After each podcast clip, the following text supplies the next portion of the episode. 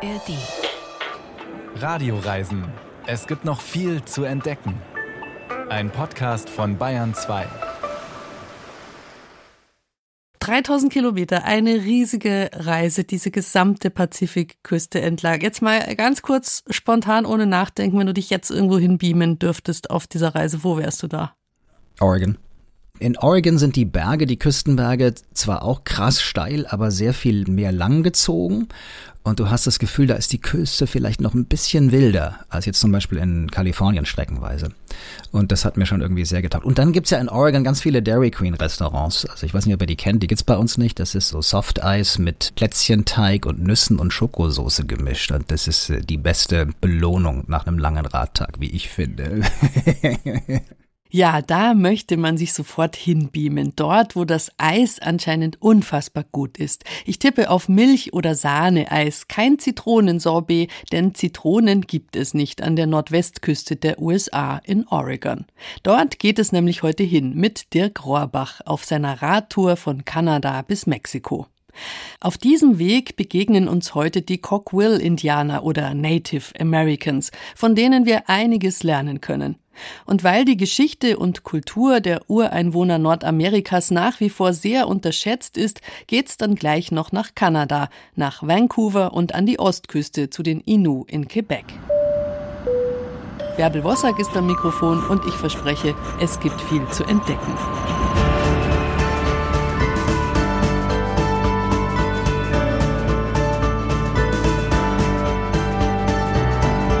Dirk Rohrbach nimmt uns heute nochmal mit nach Oregon.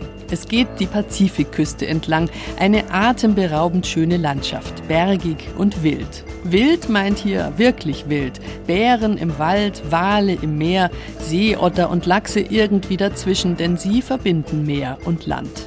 Die Lachse insbesondere, wenn sie im Frühjahr aus dem Meer in die Flüsse ziehen, um zu laichen und zu sterben. Mit all diesen Ureinwohnern ist nicht gut umgegangen worden in Nordamerika, nicht mit den Tieren und nicht mit den Menschen. Dabei haben die Native Americans vorgemacht, wie es funktioniert, das Leben im Einklang mit der Natur.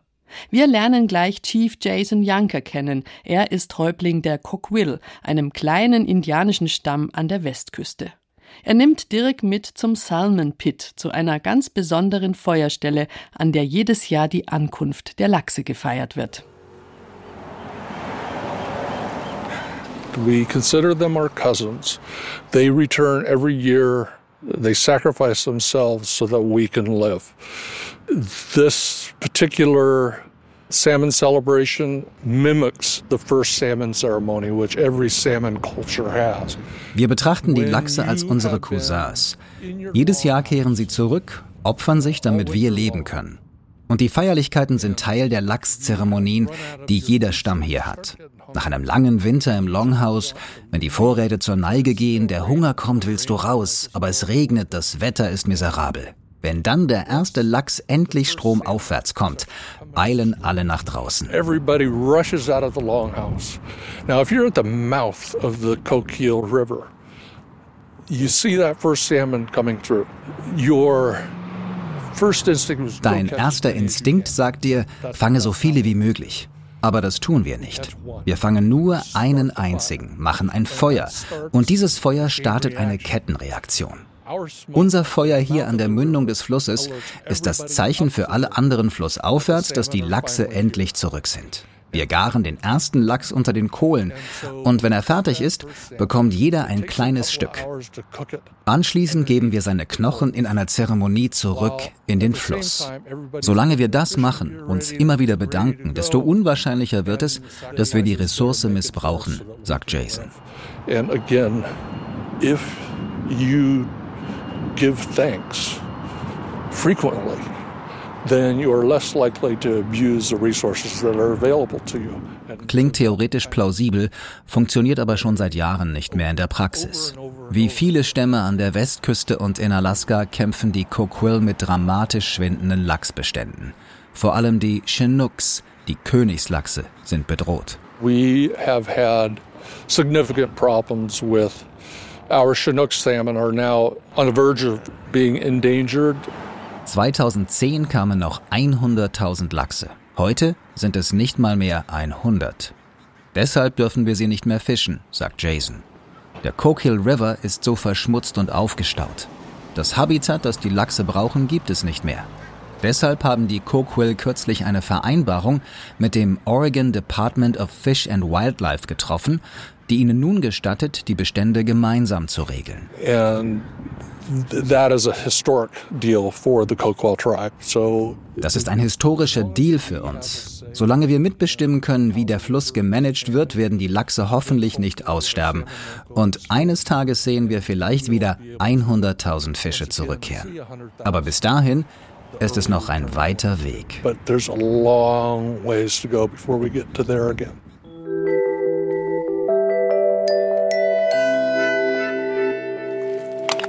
In Coos Bay verlasse ich den Highway 101 für eine Weile und nehme kleine Straßen mit weniger Verkehr, aber deutlich mehr Steigungen durch die Küstenberge.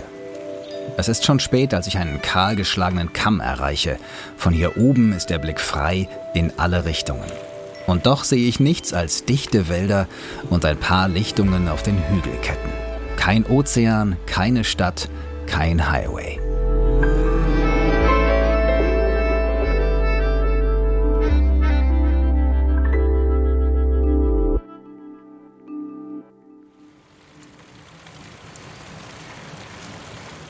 Ich fahre weiter, nach Bandon, zu einem Aussichtspunkt am Strand. We're at Face Rock Wayside, and that's my canvas sitting out there. Most of it's underwater right now, but we're going to go down and see if we can rake a little sand. Das ist Danny Dyke. Er und seine Partnerin Beth Patrick kommen regelmäßig zum Strand, bei fast jedem Wetter. Denn sie wollen nicht Sonnenbaden, sondern Sand rächen. In den Sommermonaten ziehen Beth, Danny und ihr Team von Circles in the Sand an fast jedem Wochenende mit handelsüblichen, leicht modifizierten Gartenrechen Kreise auf dem nassen Sand und schaffen so aufwendig verzierte Labyrinthe, durch die man laufen kann. Danny will den Menschen damit eine kleine Zuflucht schenken, hat er mir kurz vorher drinnen im Warmen erzählt. It's a labyrinth, everything's a single path, no dead ends, no wrong turns. But basically it's a meditative path, so you've got about 20 minutes to settle in and really enjoy the walk, enjoy the atmosphere. It seems to bring out that happiness inside. Everything else just goes away for a while, and that's what we want to do.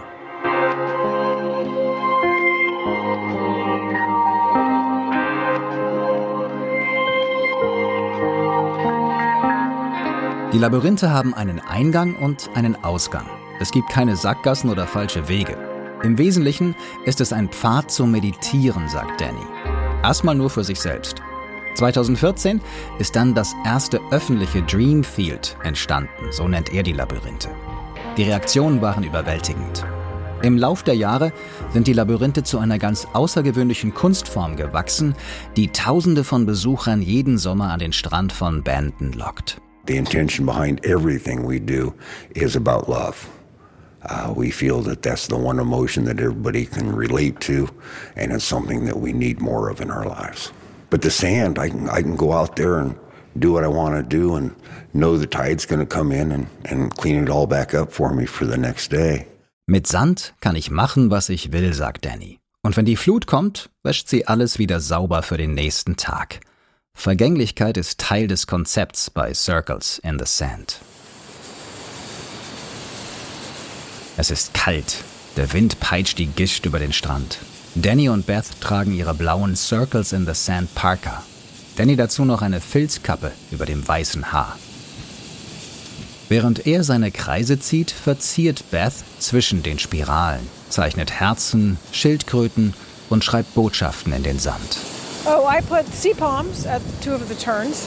I like to... Oh, Danny! Danny! Während wir reden, schlucken hinter uns die Wellen das gerade eben erst angelegte Labyrinth. Welch passende Überleitung zur Vergänglichkeit. Welcome to the beach. What's happening now? So the tide just came in and washed out half of our labyrinth, which is a great segue into the impermanence. Eine gute Übung fürs Loslassen, sagt Beth. Manche Besucher fragen, warum sie Stunden damit zubringen, diese aufwendigen Labyrinthe zu schaffen, wenn doch später die Flut alles wieder mitnimmt. Aber so haben sie wieder eine frische Leinwand fürs nächste Mal.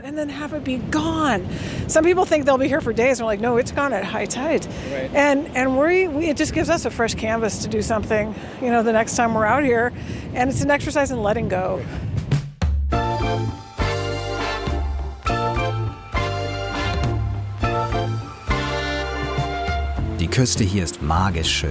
Und Bandon, eine der coolsten Small Towns in Amerika. So haben es 2010 die Leser eines Reisemagazins mal entschieden. Ich stehe ja auf Smalltowns, viel mehr als auf die touristischen Hotspots. Ich mag die Gemeinschaft hier, den Zusammenhalt, die Gastfreundschaft und den entspannteren Vibe. Bevor ich Bandon verlasse, will ich in der Downtown noch eine Organisation besuchen, die dafür gesorgt hat, dass das kleine Städtchen am Coquille River inzwischen sogar weltweit bekannt ist.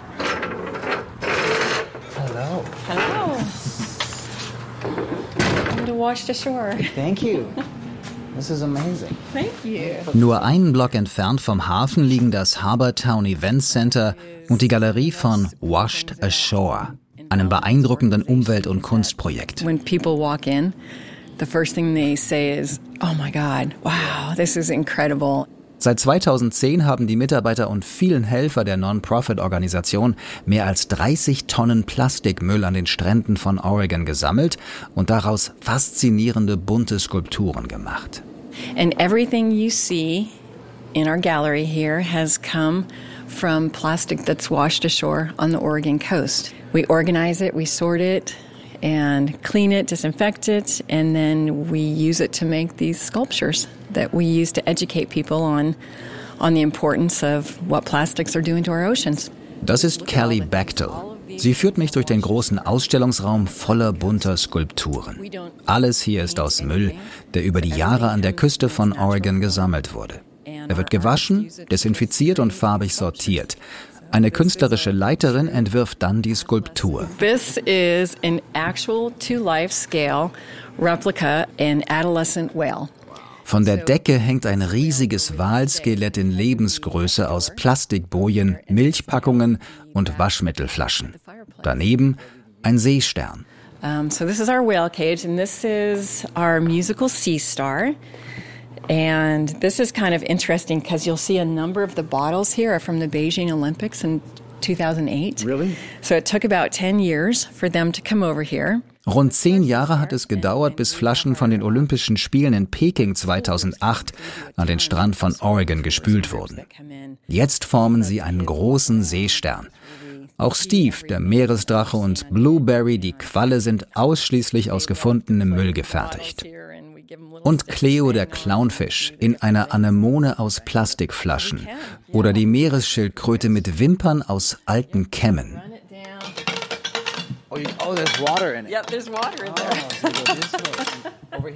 Die Skulpturen sind zum Teil gigantisch, die Details überwältigend. Tausende Einzelteile, akribisch verarbeitet, alte Feuerzeuge, Zahnbürsten, Flaschendeckel.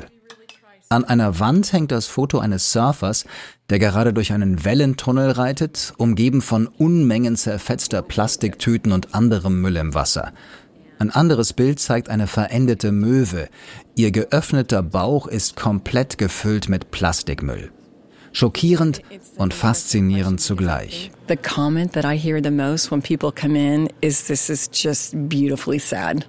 I hear that over and over. It's tragically sad, but so beautiful. So our message really resonates with people. Die Küste, die Strände, da wo das Meer aufs Land stößt, das hat immer etwas Magisches. Wie schön wäre es, wenn das einzig Menschgemachte dort die Circles in the Sand wären, die Kunstwerke, die bei jeder Flut wieder verschwinden. In der nächsten Folge von 50 States geht's weiter Richtung Süden. Kalifornien ist der nächste US-Bundesstaat, den Dirk durchradelt.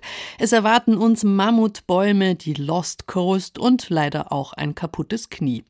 Alle Folgen von Dirks gewaltiger Reise gibt es im Podcast 50 States zu hören, zu finden in der ARD Audiothek und überall, wo es Podcasts gibt. 50 States von Dirk Rohrbach, der 22. Staat ist Oregon.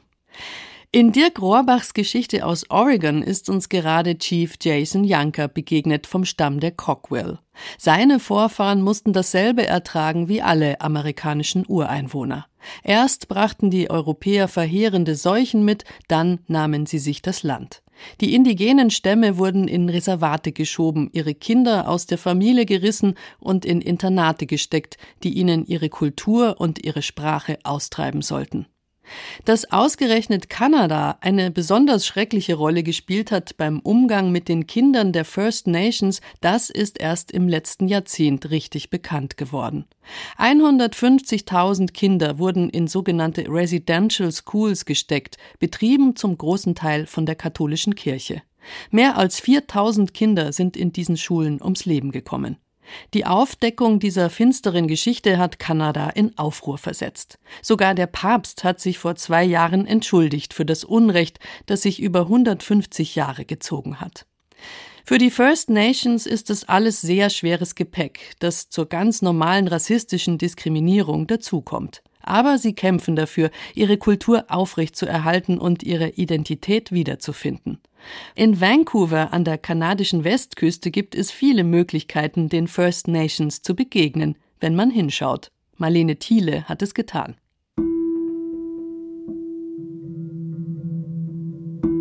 Sie wirken wie verschiedene aufeinandersitzende Figuren.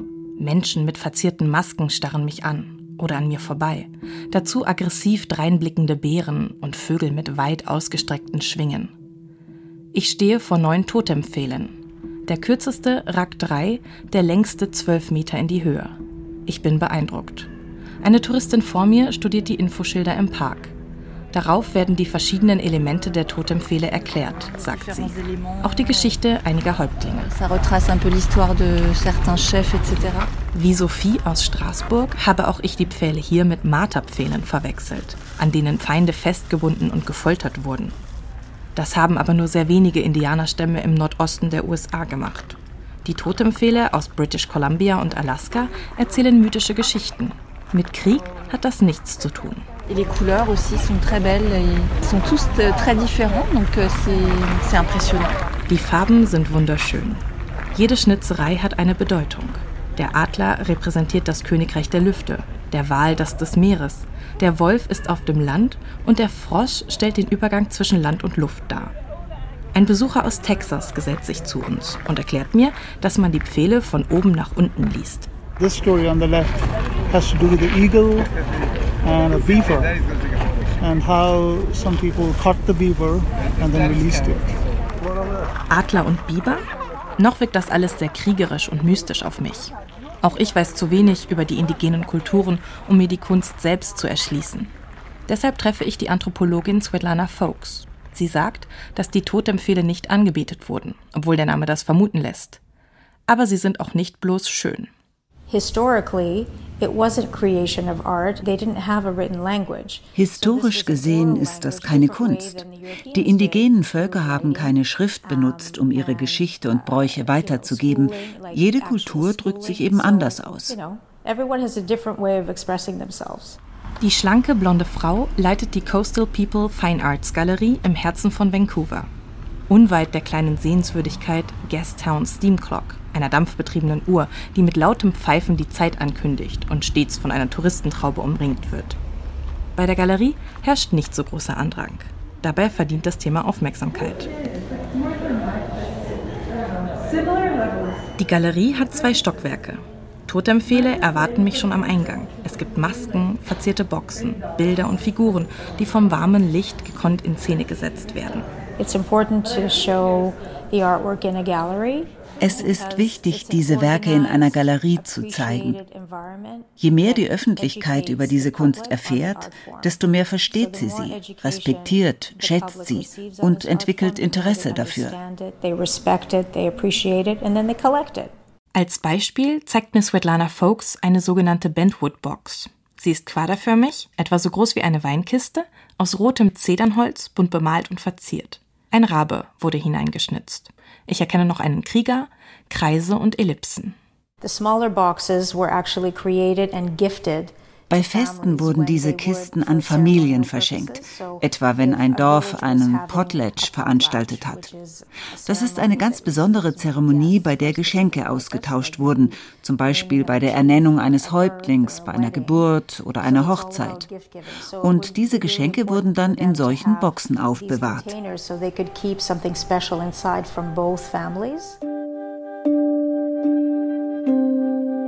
Die Bentwood-Box vor mir stammt von Kevin Daniel Cranmer, einem Künstler vom Stamm der Kwakwaka'wakw, der nördlich von Vancouver lebt. Ich hatte tatsächlich schon Kontakt zu einem seiner Werke. Cranmer hat nämlich einen der Totempfähle im Stanley Park mitgestaltet. Die Coastal People's Fine Arts Gallery handelt mit Werken von hunderten indigenen Künstlern. Es gibt etliche Stammkunden, auch aus Deutschland und anderen europäischen Ländern. Das ist gut fürs Geschäft, gibt den Künstlern aber auch die Möglichkeit, sich und ihre Kultur weltweit zu präsentieren. This particular art form attracts many people because it has a backstory and it's relevant. Die indigene Kunst interessiert immer mehr Menschen, weil sie relevant ist und weil sie eine Geschichte erzählt über den Künstler selbst, seine Kultur, den Umgang mit dem Land und der Natur. Und sie ist ein Teil der Geschichte Kanadas. And it's part of the history of Canada. Der sehr traurige Teil der Geschichte Kanadas beginnt Ende des 15. Jahrhunderts, als die ersten Europäer die Westküste Amerikas besiedeln. Zunächst treiben sie Handel mit der dort lebenden Bevölkerung. Doch bald erheben die Siedler immer mehr Ansprüche auf die Gebiete der Stämme. Sie verbannen die Indigenen in Reservate, die sind häufig klein und schlecht gelegen. In meiner Mittagspause rede ich mit Henry Yu, Geschichtsprofessor der Universität von Vancouver. Die aktuelle Situation bezeichnet er als Kolonialismus. Dieses Land hat uns nie gehört. Es gibt zwei Möglichkeiten, wie ein Gebiet den Besitzer wechseln kann. Entweder durch Handel, du gibst mir das Land, ich gebe dir irgendetwas im Gegenzug und du bist damit zufrieden, oder eben durch Gewalt. Ich greife dich an, verletze dich, bis du sagst, gut, gehört dir.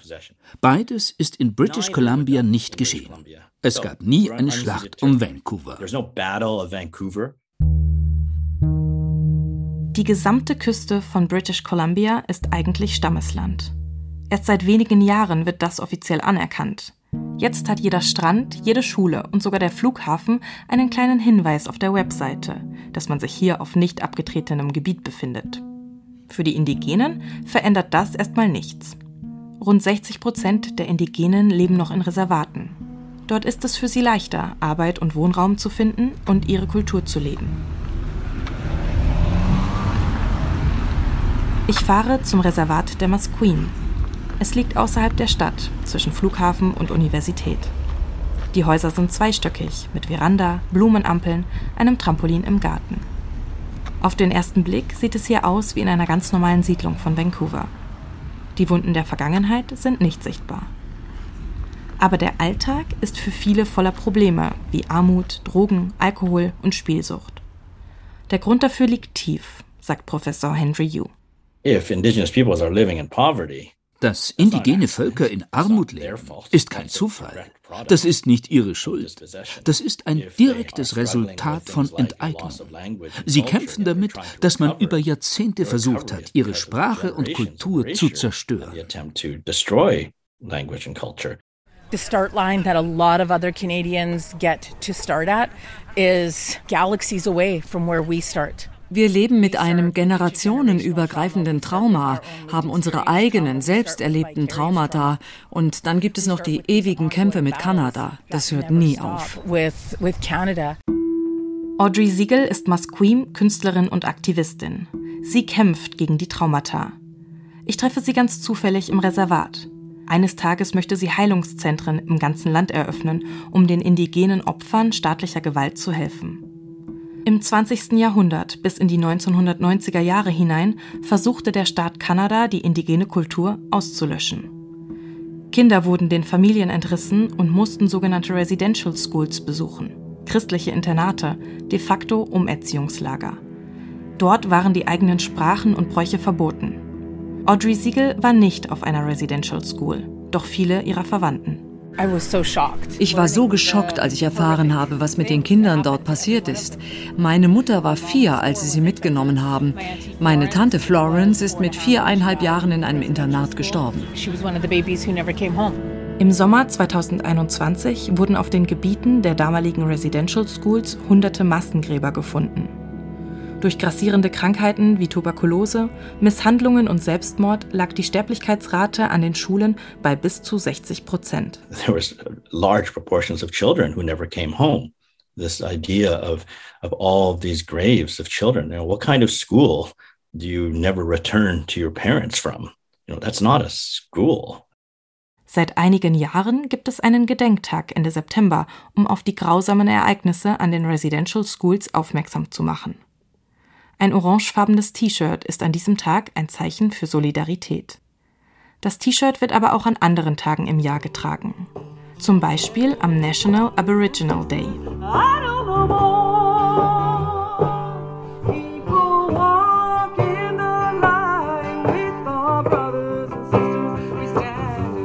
Es ist ein fröhlicherer Feiertag, an dem die indigenen Völker und ihre Kultur gewürdigt und gefeiert werden. Im ganzen Land gibt es Veranstaltungen. Ich bin im Appleside Park in West Vancouver. Die Stämme Vancouvers, die Musqueam, Squamish und Tsleil-Waututh, feiern hier am Strand. Das Fest ist recht klein, rund 50 Besucher. Einige tanzen zu Live-Musik. Die Band steht auf einer kleinen Bühne. 2 Frauen und ein Mann in moderner Kleidung, aber mit traditionellen Instrumenten. Die Sängerin singt abwechselnd englische und indianische Lieder.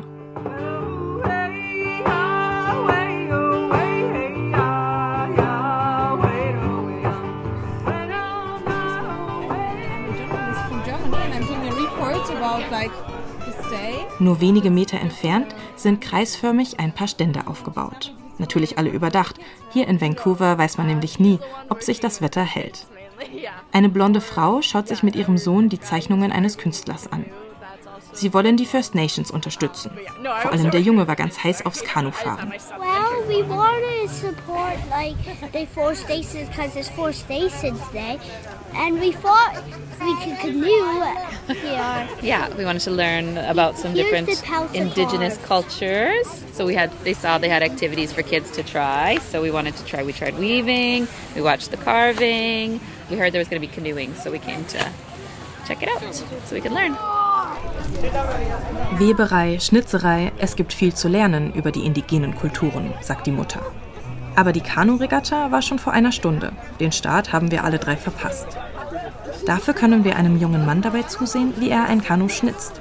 Sein Kumpel Jones, direkt daneben, arbeitet an einer traditionellen Maske. One of the ways our ancestors sort of held on to what we belong to is our art form. So they kept on with the canoe carving, the masks, paddles. Jones hat die Technik nicht aus einem Buch gelernt. In seiner Kultur wurde nichts niedergeschrieben. Das ist bis heute so. Ich als Lehrling sitze mit meinem Lehrer zusammen, der mir die Geschichten meines Volkes erzählt.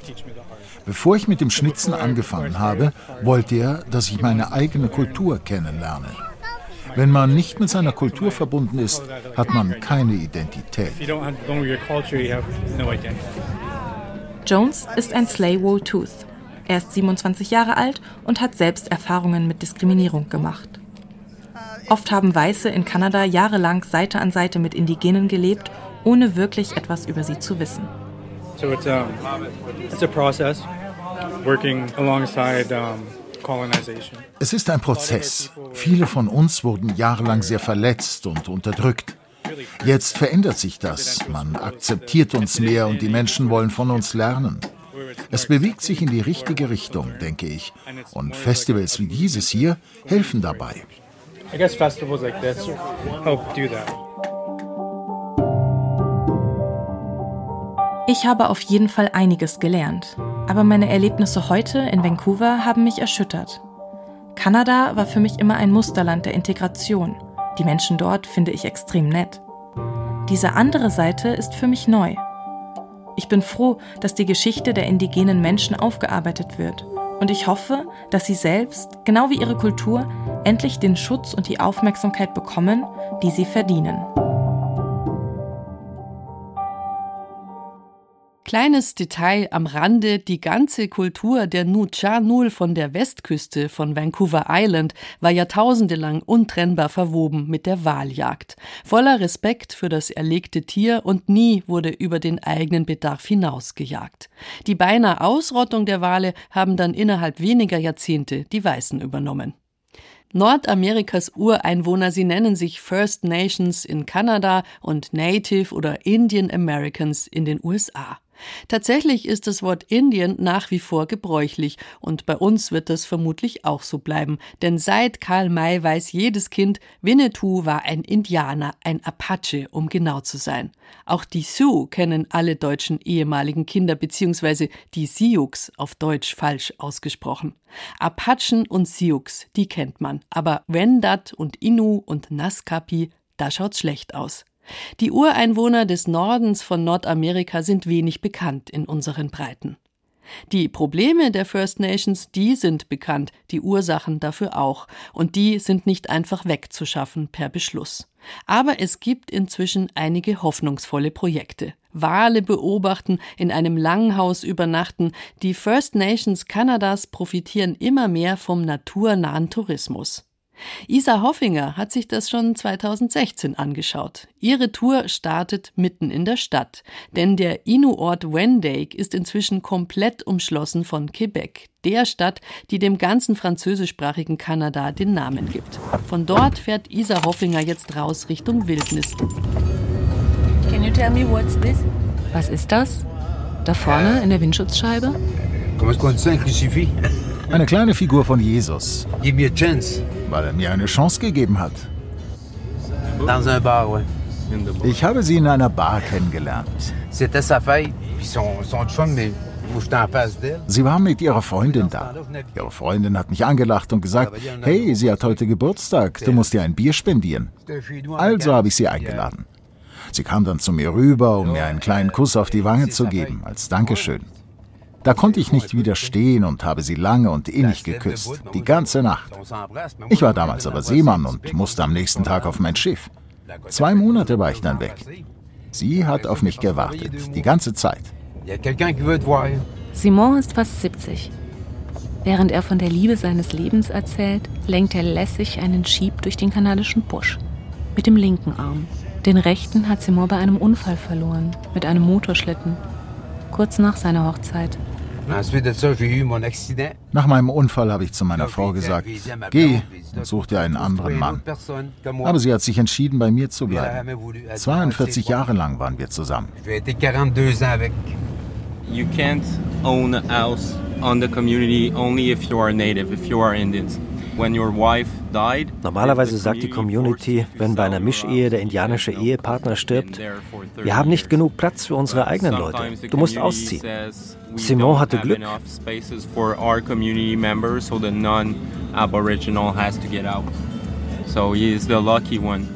Simon ist Quebecer und war mit einer Innu verheiratet.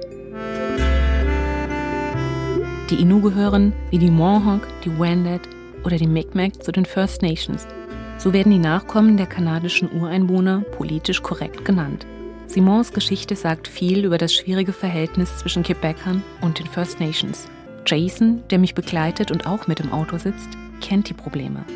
Jasons Mutter ist eine Wendat, sein Vater ist Quebecer. 11 First Nations gibt es in Quebec. Das Land, auf dem sie leben, wird von ihnen selbst verwaltet. Es gehört ihnen. Ehen zwischen indigenen Frauen und nicht-indigenen Männern waren lange Zeit nicht gern gesehen. Jason und Simon finden die Vorurteile, die es auf beiden Seiten gibt, lächerlich. Wir sind auf dem Weg zu einem Cottage im Wald, in der Nähe von Tadoussac. Das liegt an der Mündung des Saguenay-Fjords in den St. Lawrence-Strom, etwa 200 Kilometer nordöstlich von der Stadt Quebec entfernt. Dort werden wir heute übernachten. Die Innu aus Essipit und anderen Reservaten sind in den Tourismus eingestiegen und vermarkten die Schönheit ihres Landes mit Professionalität und sehr viel Charme. Die Urlauber können auf dem Gebiet der Innu Wale beobachten. Bei Tadoussac ist eine Beluga-Population sesshaft. Je nach Jahreszeit kommen auch Buckelwale, Finnwale, Zwergwale und Blauwale in das nährstoffreiche Wasser des St. Lawrence Rivers. Schwarzbären sind die zweite Touristenattraktion in Essepit. Sie sind scheuer. Und sie können ziemlich aggressiv werden, vor allem in der Paarungszeit. Simon und andere Guides haben darum einen überdachten Unterstand gebaut, in dem Touristen die Bären aus sicherer Entfernung beobachten können. Er ist gut 500 Meter von einer Lichtung entfernt. Den Bären hat Simon monatelang Musik vorgespielt, um sie an die Geräusche zu gewöhnen, die Menschen machen. Bären sehen eher schlecht, haben aber eine gute Nase und ein ausgeprägtes Gehör. Jeden Abend gegen 7 Uhr lockt Simon nun die Bären aus dem Wald auf die Lichtung. Er legt Fleischreste und alten Kuchen auf Futterplätze. Gordon ist auch ein Innu. Er wurde im kanadischen Busch geboren, auf dem Gebiet des heutigen Reservats Mashtoyash. Das liegt am Ende des Saguenay-Fjords.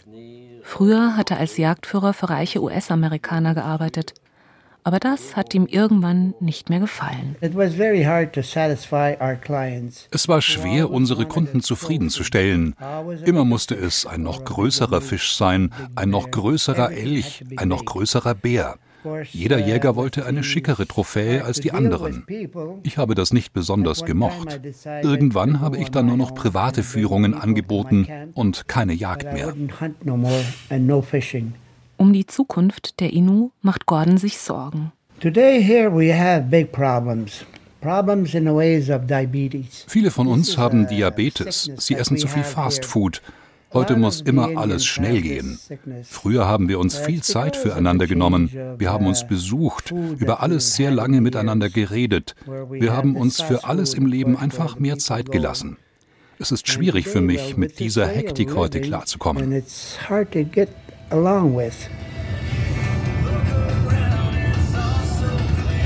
Wir fahren weiter nach Wendake.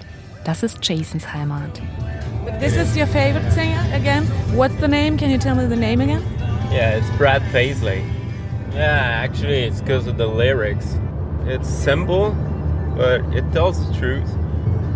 Zum zweiten Mal auf unserem Roadtrip zu den Reservaten liegen 300 Kilometer vor uns. Wir fahren wieder zurück vom Saguenay-Fjord Richtung Quebec City. In Wendake leben die Wendat. Die französischen Siedler nannten sie Hurons, Huronen. Wendake liegt 12 Kilometer nordwestlich von Quebec City. Im Jahr 1697 wurde der Ort gegründet. Rund 3000 Menschen leben hier. Das ist ungefähr die Hälfte aller Wendat, die es in Quebec gibt. Die Nähe zu einer großen Stadt war für die Ureinwohner Fluch und Segen. Einerseits handelten die Wendat schon früh mit den Siedlern. Sie verkauften ihnen Tierfelle und waren darum reicher als andere First Nations.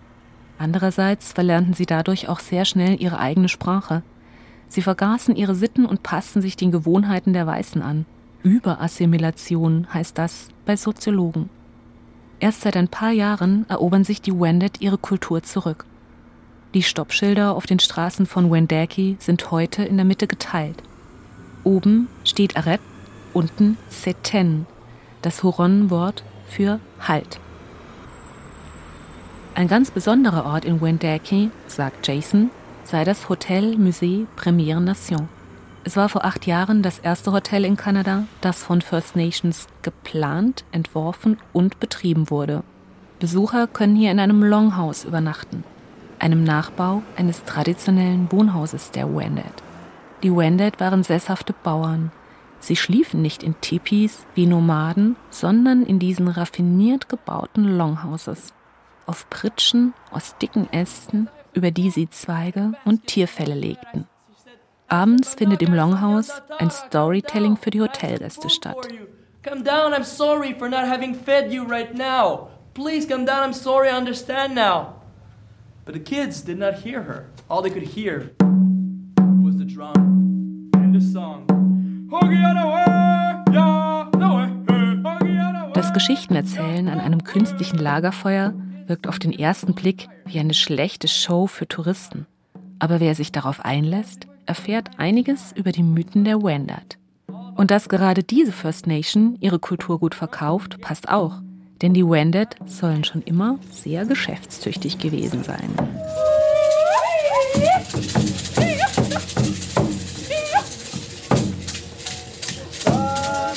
In Wendake ist auch die Huron Traditional Site, ein Dorf im Dorf. Die Wendat zeigen hier Touristen, wie ein Kanu gebaut wurde. Mit Harz haben die Wendat es wasserdicht gemacht und im Winter im Fluss versenkt. Mir gefällt das Sweathouse am besten. Das ist eine indianische Sauna.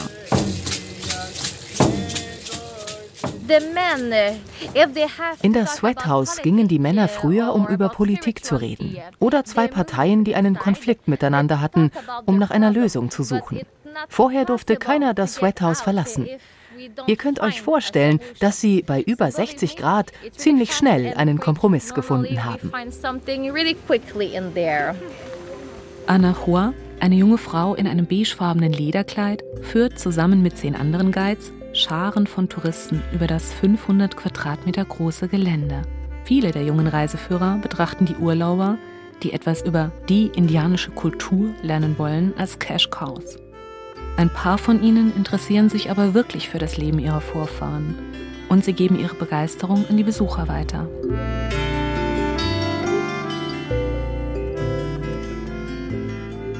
Genau so eine Reiseführerin habe ich übrigens mal erlebt in Arizona. Eine unglaublich beeindruckende Frau von den Navajo. Seitdem bin ich jedenfalls voller positiver Vorurteile. Wir kommen jetzt wieder zurück von den Nordküsten Amerikas, von den First Nations in Kanada und den Native Americans in den USA. Wobei, wir bleiben in den Radioreisen auch in den nächsten Wochen noch in den USA. Wir setzen Dirk Rohrbachs Serie 50 States fort. Die bisherigen 22 US-Bundesstaaten gibt es zum jederzeit hören als Podcast in der ARD-Audiothek und überall, wo es Podcasts gibt. Also, wer Fernweh hat, da wird geholfen. Weitere Hilfe gegen Fernweh gibt es natürlich auch jederzeit direkt bei uns beim Radioreisen-Podcast. Und ganz gleich, auf welchem Weg wir heute ins Ohr gekommen sind, am Mikrofon verabschiedet sich Bärbel Bossack.